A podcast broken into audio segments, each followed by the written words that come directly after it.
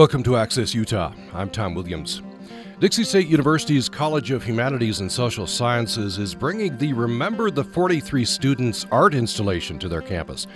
Uh, this installation commemorates the six people who were killed and the 43 students who were disappeared in a night of unspeakable political violence in Iguala, Guerrero State in Mexico on September 26, 2014.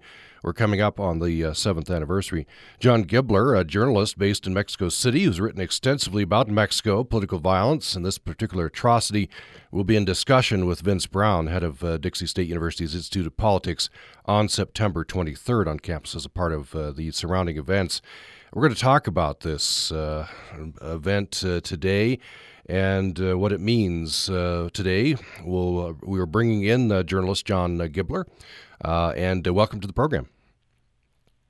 Hi, good morning, Tom. Thanks so much for having good, me. Good morning. Uh, we bring in Vince Brown as well, director of Dixie State University Institute of Politics. Thanks for joining us.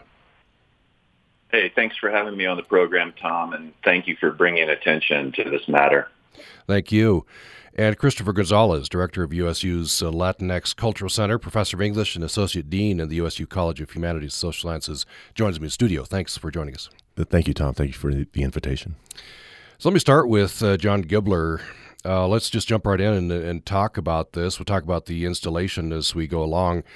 Um, so first of all, maybe set the set the scene. This uh, the, the, the students involved were students at a teachers' college, right, uh, nearby to this uh, uh, to this town of Iguala.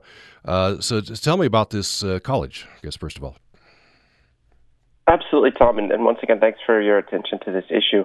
So, the students were at the Ayotzinapa Teachers College, which is a four year public university. All the students who are admitted receive a full four year scholarship. And there are two degrees offered one is in um, primary school or elementary school education, and the other in bilingual uh, elementary school education for those students who speak um, an indigenous language. Um, and, and, there are uh, four spoken in the state of Guerrero.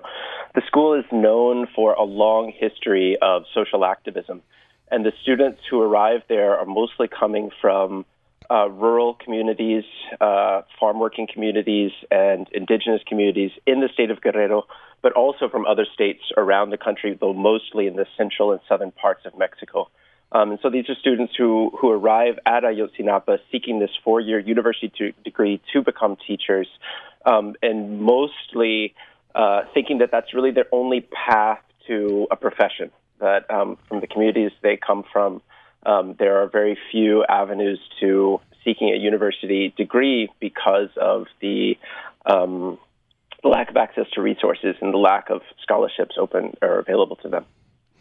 So, um, the, and these are all all young men, right? Correct. There's, the system of, of these rural teachers' colleges in Mexico includes female-only colleges, male-only colleges, and mixed colleges. Um, but Ayotzinapa is a, as a male-only uh, four-year, um, you know, live on campus uh, college.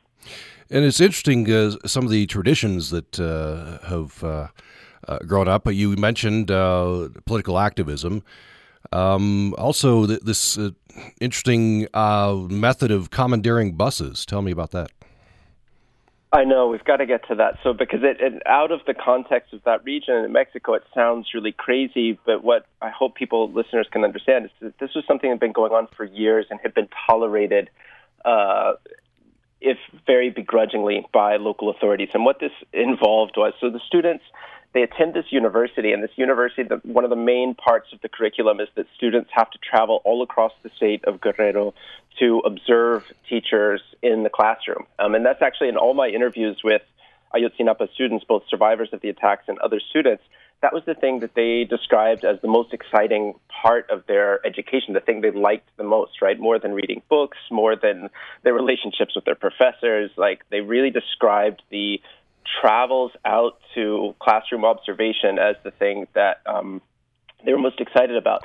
But there's a catch, and the catch is that the school is so um, underfunded that the school has almost no transportation for these students. So the state mandated uh, curriculum requires them to travel all over the state, but they don't have either funds or their own transportation services. Besides, at the time, they had like two vans for you know 400 students that are constantly traveling across the state.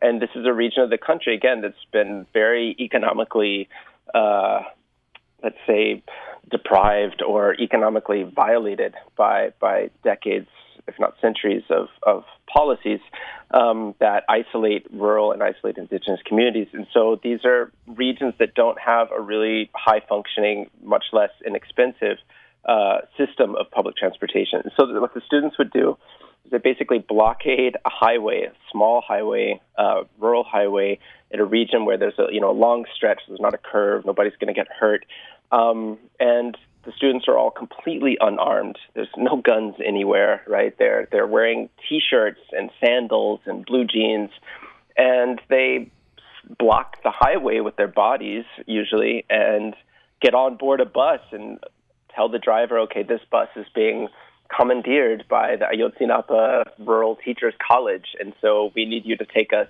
out to our classroom observations. And this has been something that's been going on for years. On the night of September 26, 2014, the students were trying to get buses for a different purpose, which was to create a caravan of buses to travel to Mexico City several days later in order to participate in an annual, very large march that happens every year in Mexico City commemorating the October 2nd, 1968 massacre of students at the hands of the Mexican army. This is a, a watershed political event in the history of Mexico and an event that um, people from all walks of life commemorate by participating in this annual march in, in the context of not only Ayotzinapa, but the 15 rural teachers colleges across the country, something that's very important. So that's what the students were trying to do. They were going to block the highway. Usually they even do it at toll booths, so there's less risk to anybody, which is what they were doing that night in Iguala. They were blocking, or they were, you know, gathered by two toll, two different toll booths,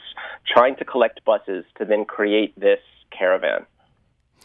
Uh, and before we have you recount the the events of that night, the terrible events of that night, uh, maybe set the scene, uh, the the political scene in, in Iguala. That's where the students ended up. Um, it became kind of emblematic of uh, the corruption, right, uh, all over in many parts of Mexico. It's, uh, so tell me about the mayor, the mayor's wife, uh, for example. Sure, and again, I'm, I'm, apologies, kind of advanced if I wander, or I'm trying to keep my responses short because I know this is radio. But these, as you can imagine, are events that are that are incredibly complex. I'm sure both Vince and Christopher can add a lot of a lot of depth to this. But in short, um, over the last 15 almost years now of a so-called war on drugs and war on drug traffickers, which is really a U.S.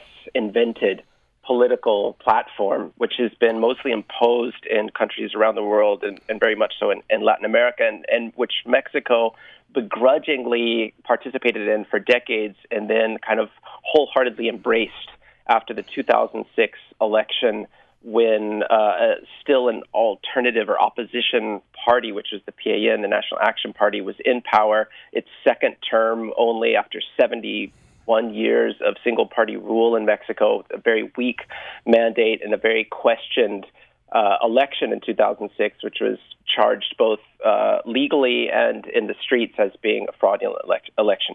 So, in that context, the president then, Felipe um, Calderon announced this kind of war on drug traffickers, which is way too complex to go into uh, at this moment in, in detail. But what it led to was, uh, I think, a, a situation where what used to be relations between state officials, politicians, police officers, and drug uh, growers and drug traffickers that could be described as corruption they became more fused. Like the the the institutions tasked with policing drugs and the institutions tasked with growing and shipping and distributing them kind of merged. Think of like two corporations that were earlier related, like a publishing company and a distribution company, and here they kind of fused. And so in the city of Iguala, it's a very important city in the transnational heroin industry because it's really the largest city coming out of the region, the mountains where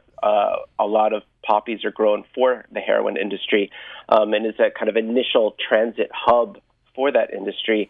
Um, you, that's what you see, and that's what we'll get into this. But the events, the atrocity of that night of September 26th to 27th, 2014, revealed to us is the fact that the drug trafficking organizations and the policing organizations, the police, the army, they were all working together. Yeah, in fact, um, uh, you know what what is suspected, I guess, or known, at least at that point, uh, at that time in Iguala, the the police were essentially, I mean, they had uniforms on, but they were they were part of uh, you know gangs, right? Part of these um, trafficking organizations, right? Indeed, and I mean, I guess the term I use is kind of merger or fusion because I like actually using business terms. I think it helps us understand what's going on because it's a huge, major industry, transnational industry, even if it's an illegal industry. Um, but also, one of the first things my investigation and my research in Iguala showed me, and this is because of contacts and sources that, that described this to me, is that there was actually a group, an elite group inside the Iguala Municipal Police called Los Bélicos or the bellicose ones, right, the warriors, um, who were really in control of uh, of the day-to-day operations of organized crime inside the city.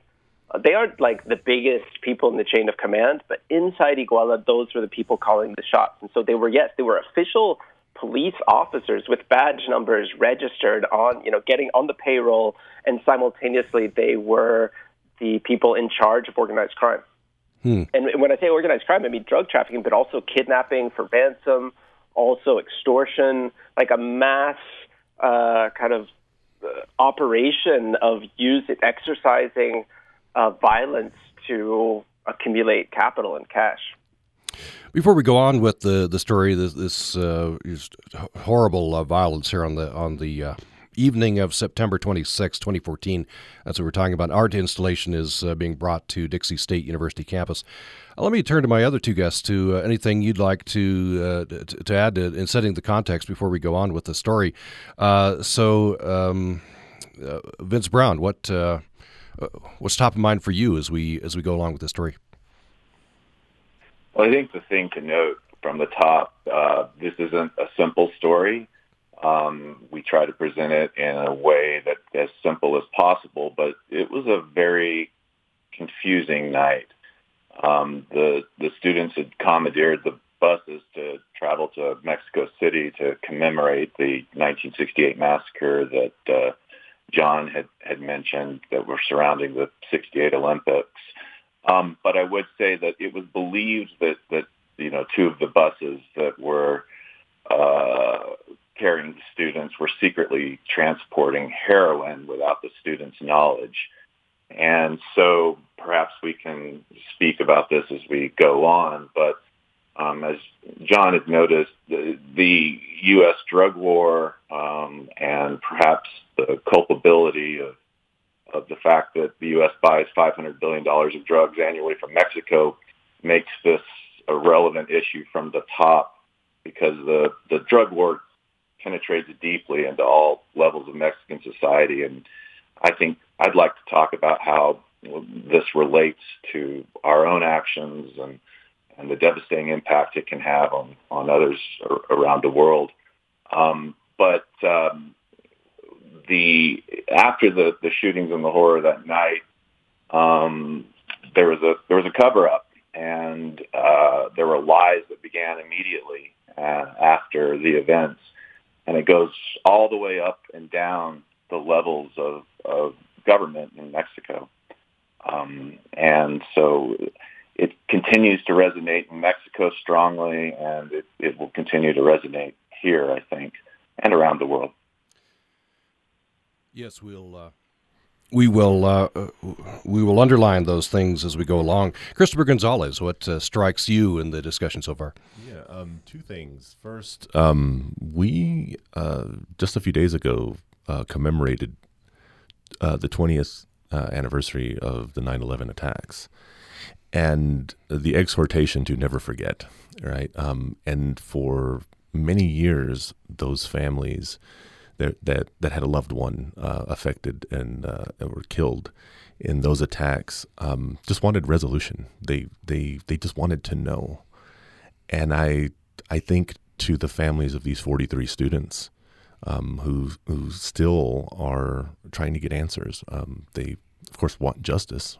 You know, we, we all want justice. Those of us who are on, in this conversation, certainly, and those who are listening. Um, and, and so, so I, I think about those families, and I think about the need to shine light uh, in the darkness.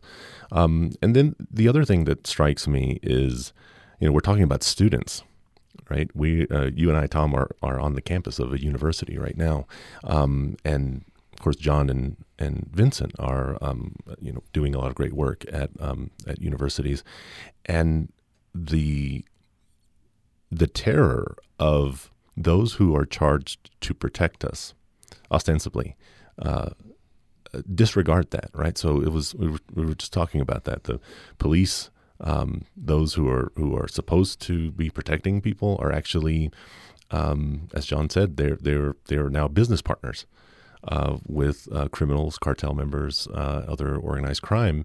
Um, and, and, there's there's there's sadly a long history of that kind of violence around the world.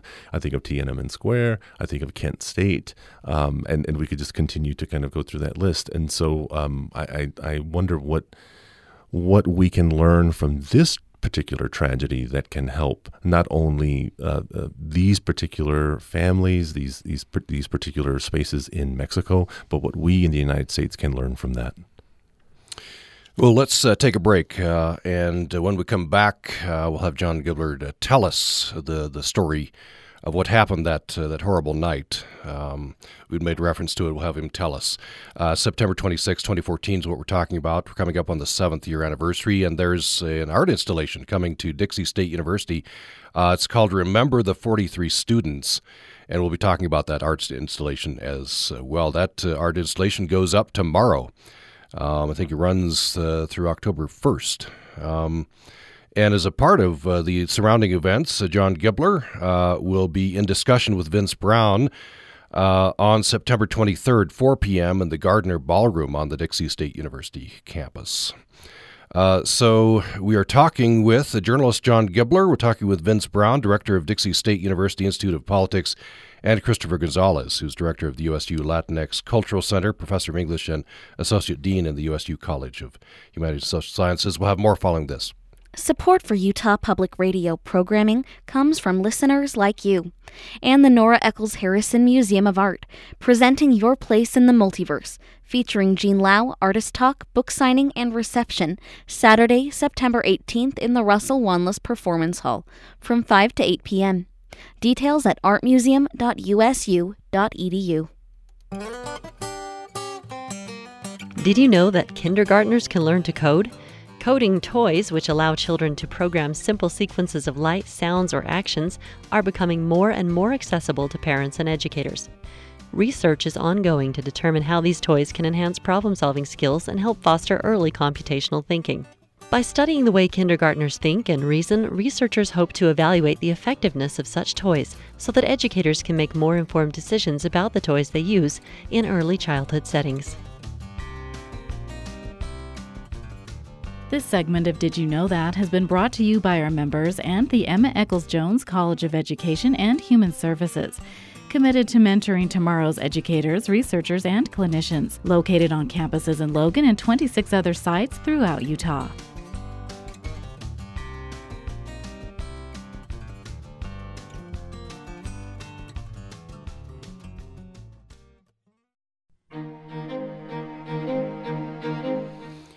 Thanks for listening to Access Utah. I'm Tom Williams. Dixie State University's College of Humanities and Social Sciences is bringing the Remember the 43 Students art installation uh, to their campus uh, in St. George.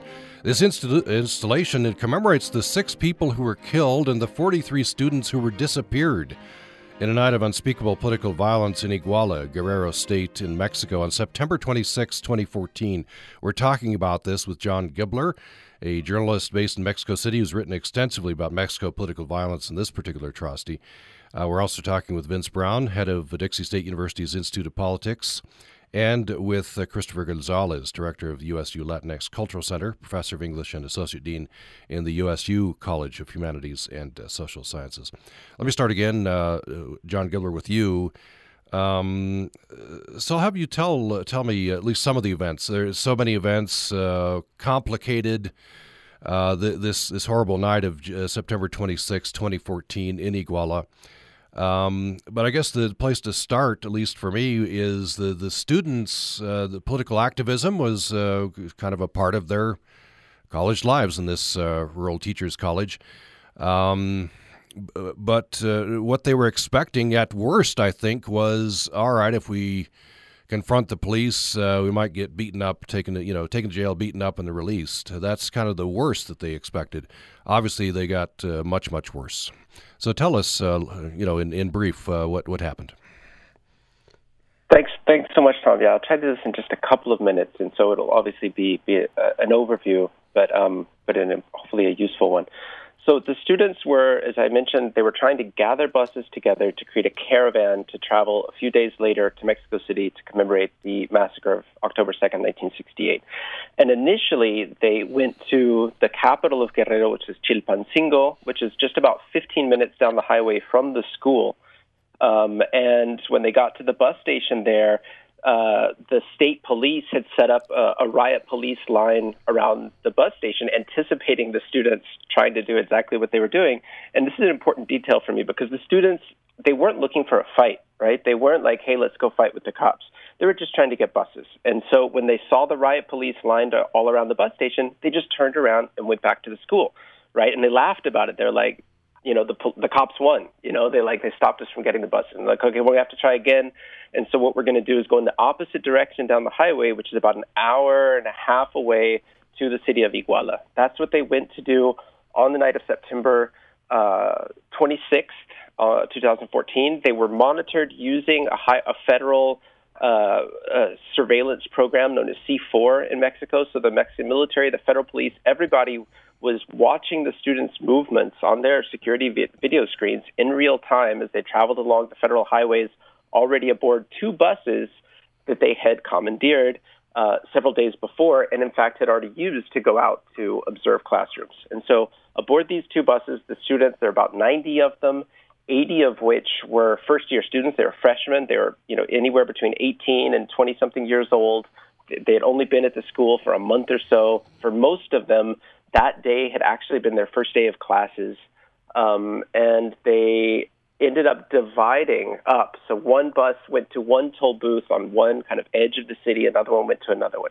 And I won't go into there's a lot of important details there, but I'll skip ahead to what happened was they ended up grabbing a bus um, outside one of these toll booths, and the bus driver said, "Sure, you know, I'll take you guys back to Ayotzinapa and all that, but let me drop off my passengers in Iguala." So they said, okay, and a commission of nine students got on board that bus. You know, again, they're completely unarmed, no weapons. Um, they went into Iguala, into the bus station, and once they got there, all the passengers got off the bus, and the bus driver then locked those nine students inside the bus. Those students then used their cell phones to call their um, their compañeros, their comrades, their you know fellow students out on the highway and say, "Hey, they just locked us inside the bus in Iguala." So that's what uh, set off both of the buses of students coming inside the city of Iguala. Both those buses went straight to the bus station to go collect their friends. And so when the bus driver wouldn't open the door, they ended up busting the windows and opening the door themselves. And then once they were in the bus station, they said, okay, we're already here. We're at the bus station. We came to get buses. Let's just grab a couple. And so they grabbed quickly two buses.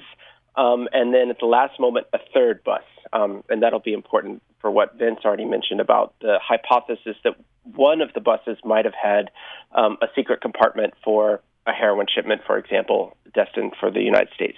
Um, those five buses then left the bus station. They took two different routes, two different exits out of the bus station, and thus two different routes out of the city. So three buses went straight through the center of Iguala and another two buses went out to this avenue that completely rings the city, known as the Periférico. And so the three buses that were driving straight through the city were very quickly attacked by the police. When I mean attacked, I mean the buses were driving down the street and police started shooting at them. Initially, students testified that the, the, the police were shooting in the air, and then later started shooting directly at the buses. Um, the buses were able to go all the way through town And to these events, by the way, there's security camera footage, and I interviewed a number of eyewitnesses who are just, you know, people in the plaza that night. Turns out there had been a political event that the mayor hosted, the mayor and the mayor's wife, um, but that political event um, was compl- uh, ended without any kind of protest or any kind of interaction with the students. It was already over when the students at about nine o'clock that night were already on their way through town in those buses. They were able to get through town, get to the other edge of the city, and at the very intersection with the Periférico, which again rings the city, um, that's where they were stopped by the police and they were brutally attacked with machine gun fire um, by police officers. One student, Aldo Gutierrez, was shot in the head at that moment, fell onto the street. He actually did not die for a while. The students thought that he had he had been killed, of course, because he'd just been shot in the head, and they had seen that up close. Um, but then uh, they saw him convulsing on the street and spent a long time trying to coordinate an ambulance for him to be rescued. That took almost an hour. He would finally get to the hospital and be uh, many days later pronounced brain dead. Um, he is still alive and still unconscious. Um, Aldo Gutierrez. But that was this kind of that was the event when Aldo got shot in the head. When all the students whom I interviewed described to me going into a kind of state of shock, as, as you mentioned, Tom, this kind of transition between thinking that they might get beat up by the cops and taken to jail to thinking that other other things could happen. Um, and so the buses were were kept there by the police the last bus to arrive in that caravan, so the third of the three on that intersection, um, all the students were removed from the bus, were beaten. Um, one of those students was shot in the arm, um, and then they were laid face down on the pavement there. Uh, curiously, one of the police officers who shot the student in the arm called an ambulance and had the ambulance take that wounded student to the hospital. We can come back to that because that's a really important detail. But all the other students from that third bus were later piled into the police uh, patrol trucks and then driven off. And those students, a group of about 20 something uh, students, have not been seen since. Now, there were two other buses, right, that took the periférico initially out of the bus station, drove all the way around the um, the city. And in very brief summary, one of those buses would be stopped, completely surrounded by police, and all of the students aboard that bus would be loaded again into police patrol trucks and driven off. And they have not been seen since. And that's why we use this very awkward um, conjugation of the verb to disappear someone, because these were the police, you know, uh, officially taking into custody citizens, students, and then disappearing them. So those are the from those two buses, the one at the edge of the center of town, the other out on uh, the periférico on the way to the highway. Those two busloads of students comprise the 43 students currently disappeared. Um, uh, the other students of that fifth bus were able to escape. They all got off the bus. Um, that bus, interestingly, was stopped by federal police officers those 14 students were able to run off and escape into the hillsides. They were chased at different times, they were shot at at different times, but all 14 escaped and survived. They become also an incredibly important testimony because they were eyewitnesses to the bus that had been completely surrounded, um, ironically, right in front of the state courthouse. So it's a bus of students surrounded by police in front of the state courthouse, and all those students were disappeared. In brief summary, you had five buses of students, all attacked. Um, some escaped, some hid, and two busloads were forcibly disappeared. Three students were shot dead at different moments by the police that night. One of those students' bodies was um, mutilated and discarded on the edge of a trash dump, I think, as a kind of act of terror. Christopher mentioned the idea of the terror of those charged with protecting being those who instigate unspeakable acts of violence. I think that was very much what was going on with that mutilation of the student's body. Um, and and then there were an, a sixth bus, which was a, a third division youth soccer team, which was brutally attacked. Three people were killed in that attack, including a 14 year old uh, soccer player and and the bus driver, um, and people were brutally wounded with gunfire, but survived. A lot of the trainers and other soccer players and coaches.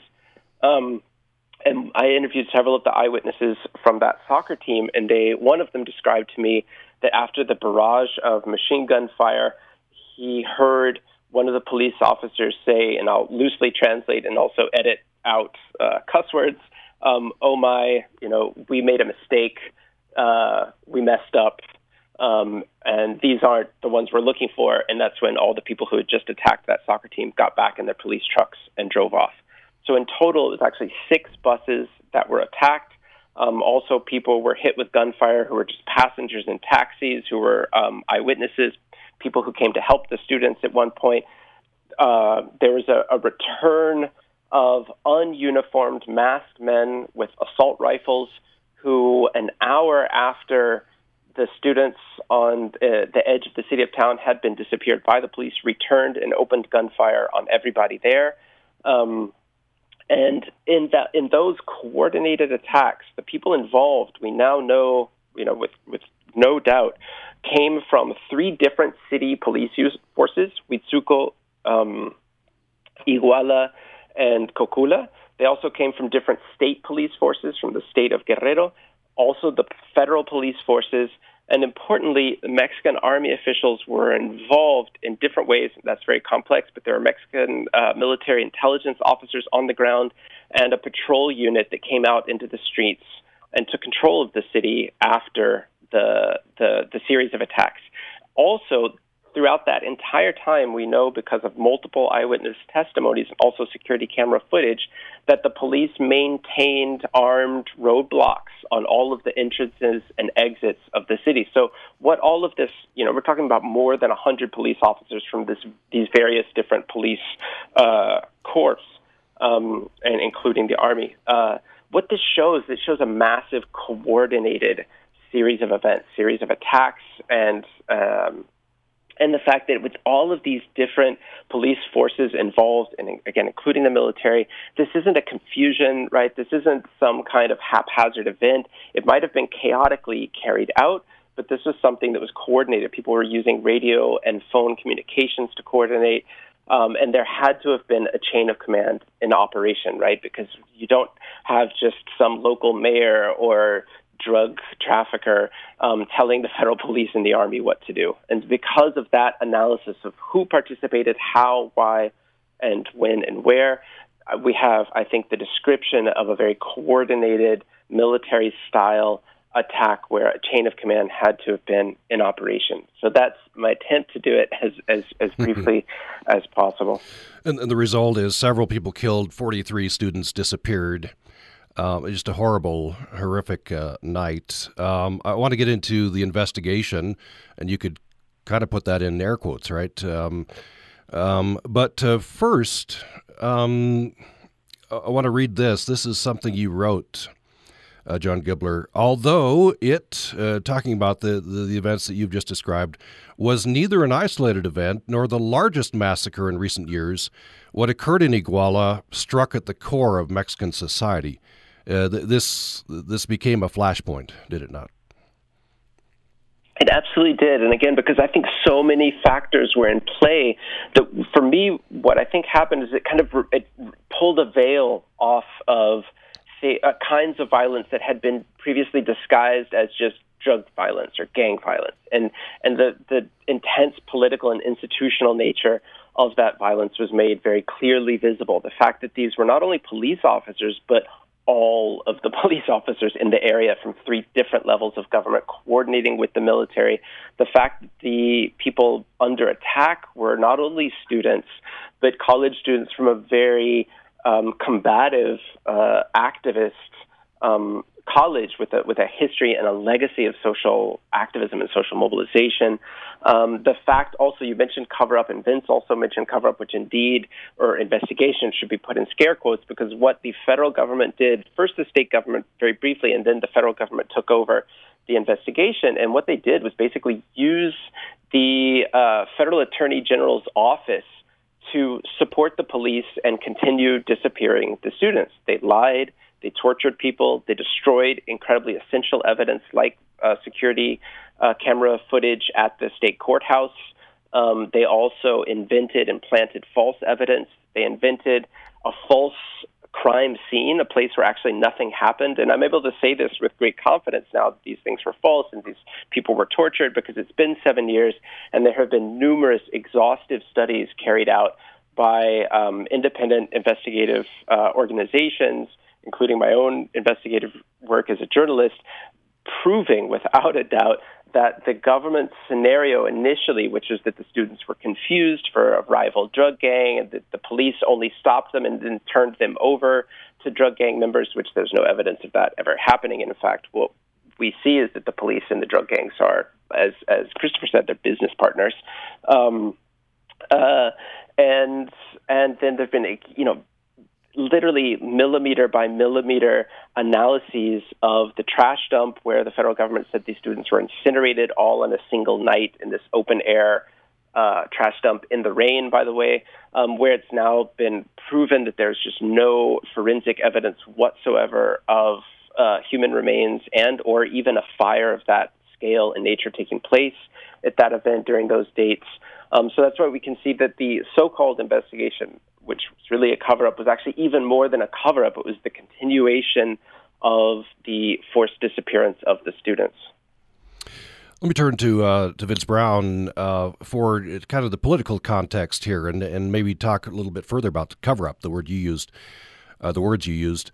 Um, it was interesting for me to to remember this is in the context of the early years of the Peña Nieto administration, I believe, and part of the Peña Nieto brand um, was we're you know we're past all this the, those horrible year Calderon years, right? And so this is very inconvenient politically uh, for them, perhaps an incentive to you know, try to rush through at the very least an investigation. Maybe talk about uh, the, that context and and uh, and that phrase you use, cover up. Right. So the lies about the attack began immediately, and um, John has kind of touched on that. There were many cover up stories like the narcos mistook the students for a rival drug gang and that the mayor of the town that you had mentioned, Abarca, had used the local police just to prevent a protest at a local uh, political event. Just these government stories don't don't hold water. Um, as John noted, they had tortured most of the arrest suspects to extract confessions. There's evidence that police and military at all levels were involved. Um, one fact that stuck out to me was that some of the students' cell phones later pinged off of the local military base after they were placed into police cars and, and taken away. Um, the there, there was an Inter-American Commission on Human Rights. Um, they assembled a panel of experts, and they did an investigation back in 2015. And they said that the government's claim that these students were killed and then put into this garbage dump um, and burned was just scientifically in, impossible. Look, kidnappings and forced dis- disappearances have uh, become commonplace in Latin America. Um, and and as John had mentioned with with, with respect to the drug war, uh, you know, there's 100,000 Mexicans in the last eight years have been killed, and 20,000 have have disappeared. So. Um, you know, at, at its core, look, this is a human story. Um, we can talk about the, the political aspects of it, and um, I'd love to. The, you know, the universal human rights that are implicated, freedom of expression, the right to protest, academic freedom, the right to free movement, the right to simply live, and all sorts of other rights are implicated. But um, we've got to eternally be vigilant in, in defending those everywhere. And and Tom, these rights can be lost very quickly when, when people don't stand up to them, and um, when those rights are violated anywhere. I think it's a it's a loss for all of us. I, I came to this story on a very personal level, and I hope that through the art installation, people will resonate with it on a personal level. Like like Chris said, I, I'm a professor of students, um, and like those that were murdered, injured, and disappeared, and um, we care deeply about our students. You know, as teaching political science, I encourage them to get their voices heard, to get active in civic life, and um, the 43 that disappeared were on their way to a, a protest. Uh, we recently had a group of students that took buses up to the state legislature make their voices heard, and they were not killed or injured nor made to disappear. So um, we it, it's something that has so many facets to it. Uh, it, it. You can relate to it on a political level. You can relate to it on a justice level. As someone with a law background, that cares very strongly about justice wherever it's needed. Um, you can relate to this as a citizen of the world, but I think at its core, it's a human story. Um, it, there's a mystery to it still. Um, you know, as a as a father, uh, my compassion for the parents of the missing students runs very deep, um, and it has a political component that I think a lot of people who are going to look at the installation and or go to the events um, are are going to to resonate with as well and compare to similar issues that we have in the U.S. This isn't far flung. I mean, we deal with issues of political violence. We deal with issues of police violence and brutality. We deal and are always discussing about the right of our people to protest, academic freedom, so on and so forth. So you can discuss it on, on a lot of different levels, on a personal level, on a political level, on, uh, you know, the, the drug war um, and U.S. involvement, um, and then as a mystery, and then as a cover-up and showing the corruption that's going on in Mexico. It's uh, it, it, it's an important issue, and um, and there's a lot of ways to come at it. Let me uh, turn to Christopher Gonzalez. Um, I'm interested in your take on the, you know, Vince Brown said we talk about the politics, but uh, you know, what really strikes him is the, the human element. And there are 43 families, well, I guess three of the families now, uh, DNA evidence uh, proving that their sons were killed, but 40 families still wondering. Yeah, and that's. Um you know, these conversations are um, necessary. We, we have to continue to talk about this. We have to continue to tell these stories. Um, the great work that, that John is doing in his journalism uh, keeps this uh, alive. Um, uh, because this, sadly, this is uh, not the end. Um, there's a, as I said earlier, there's a long history of of, of this kind of um, suppression of um, uh, you know political stances by uh, by the citizenry of any given nation, um, and uh, Vince alluded to this. Um, you know, we we are we are currently uh, in in the United States um, seeing discussions about whether certain histories should be taught in schools, uh, and these are often histories that affect groups that have endured violence and trauma, and there there are there are uh, political efforts to ban. Uh, the teaching of those histories to students. Um, it, it, so you know Vince is is is spot on. He says this, this, is this is of a piece. This is this is all very similar, and this is why uh, we should pay attention to this. Um, uh, I, I, would hate for listeners to say, "Well, that's over there." Um, you know, over here in the United States, we would never do something like that. Um, and when we would we would hope that we would never have something like that. Unfortunately, throughout history, we we have our own, uh, uh, um, you know, kind of terrible uh, um, red letter days in our in our in our nation's history.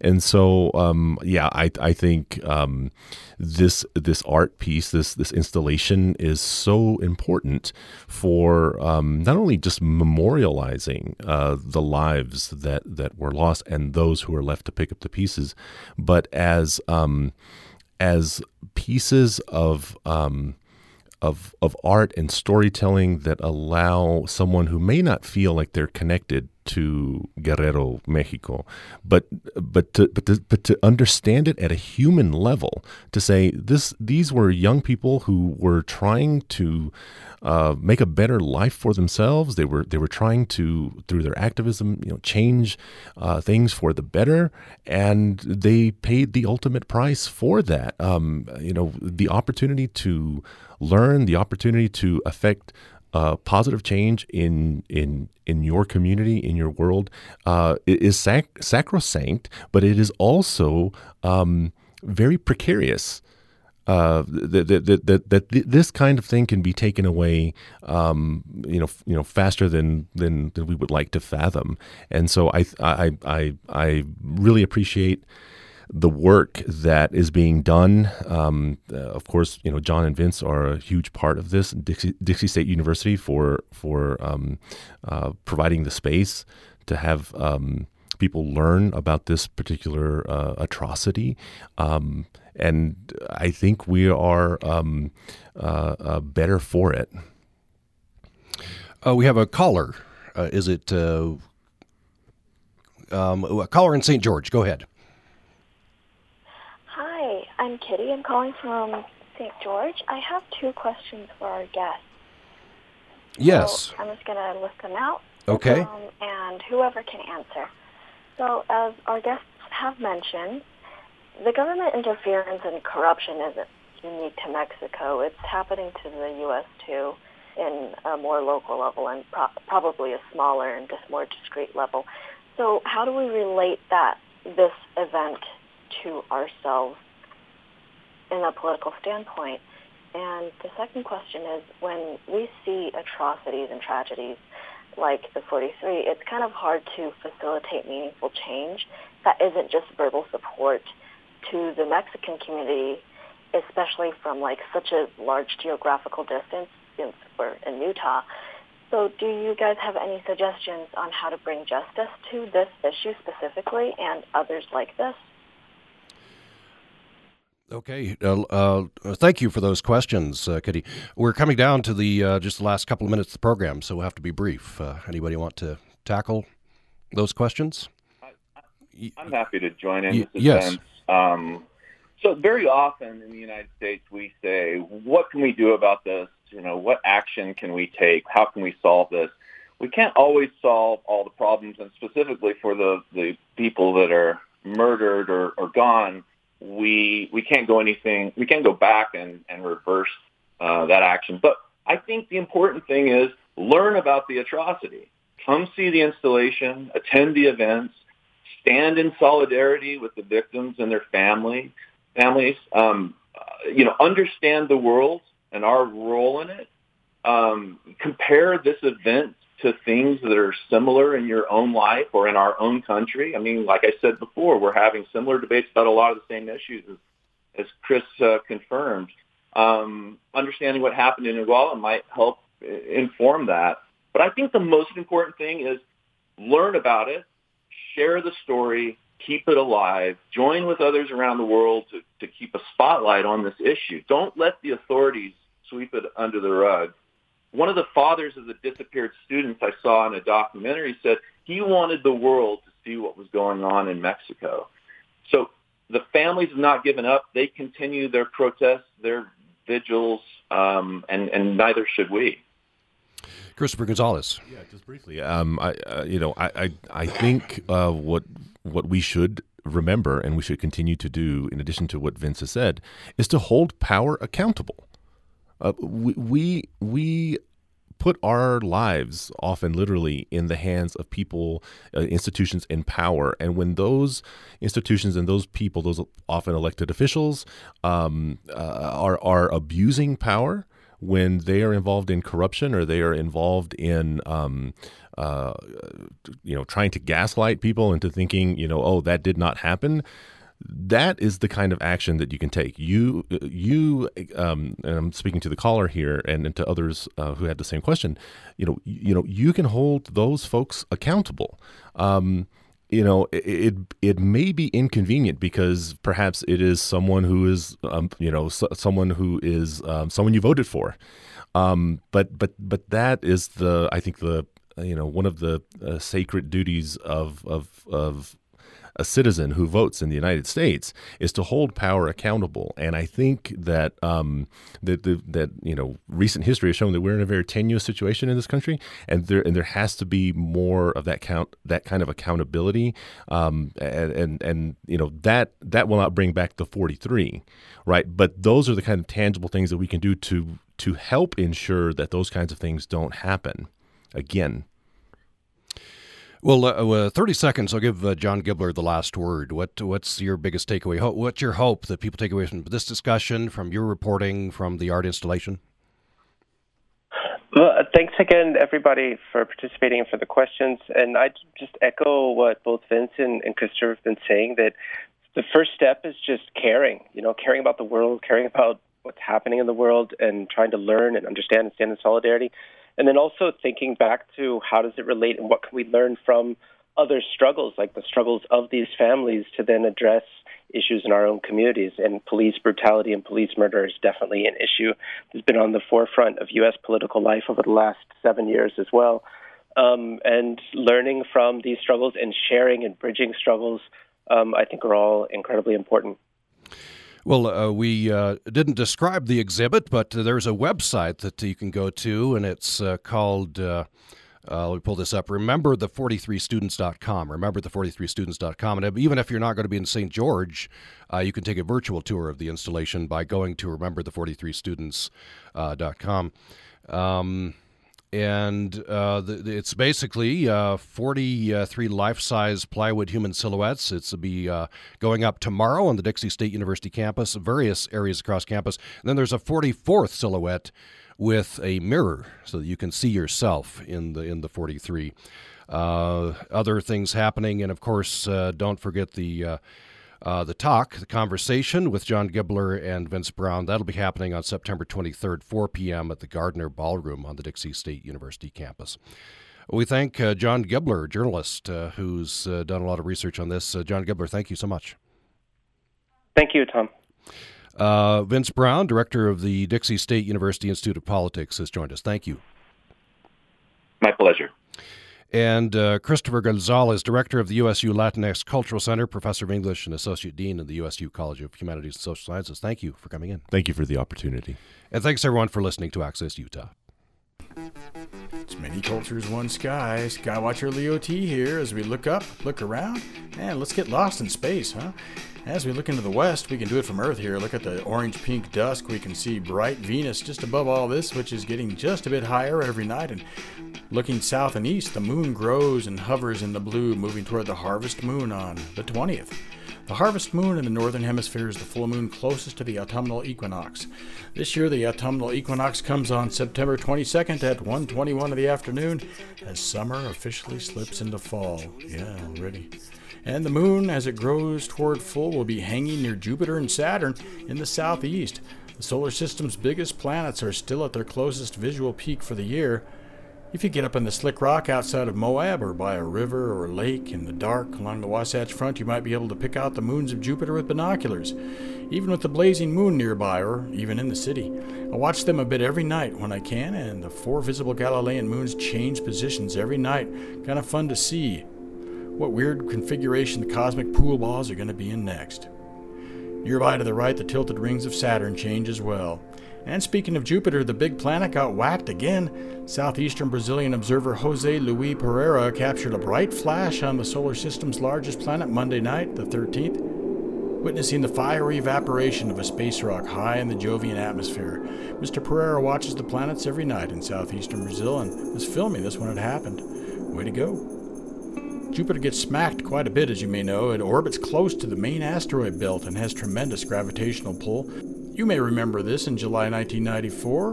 Remember Comet Shoemaker Levy 9? Breaking up and the fragments tore apart holes in Jupiter that lasted for months. We watched this with telescopes in front of Hansen Planetarium as one of them plowed into Jupiter, one after another.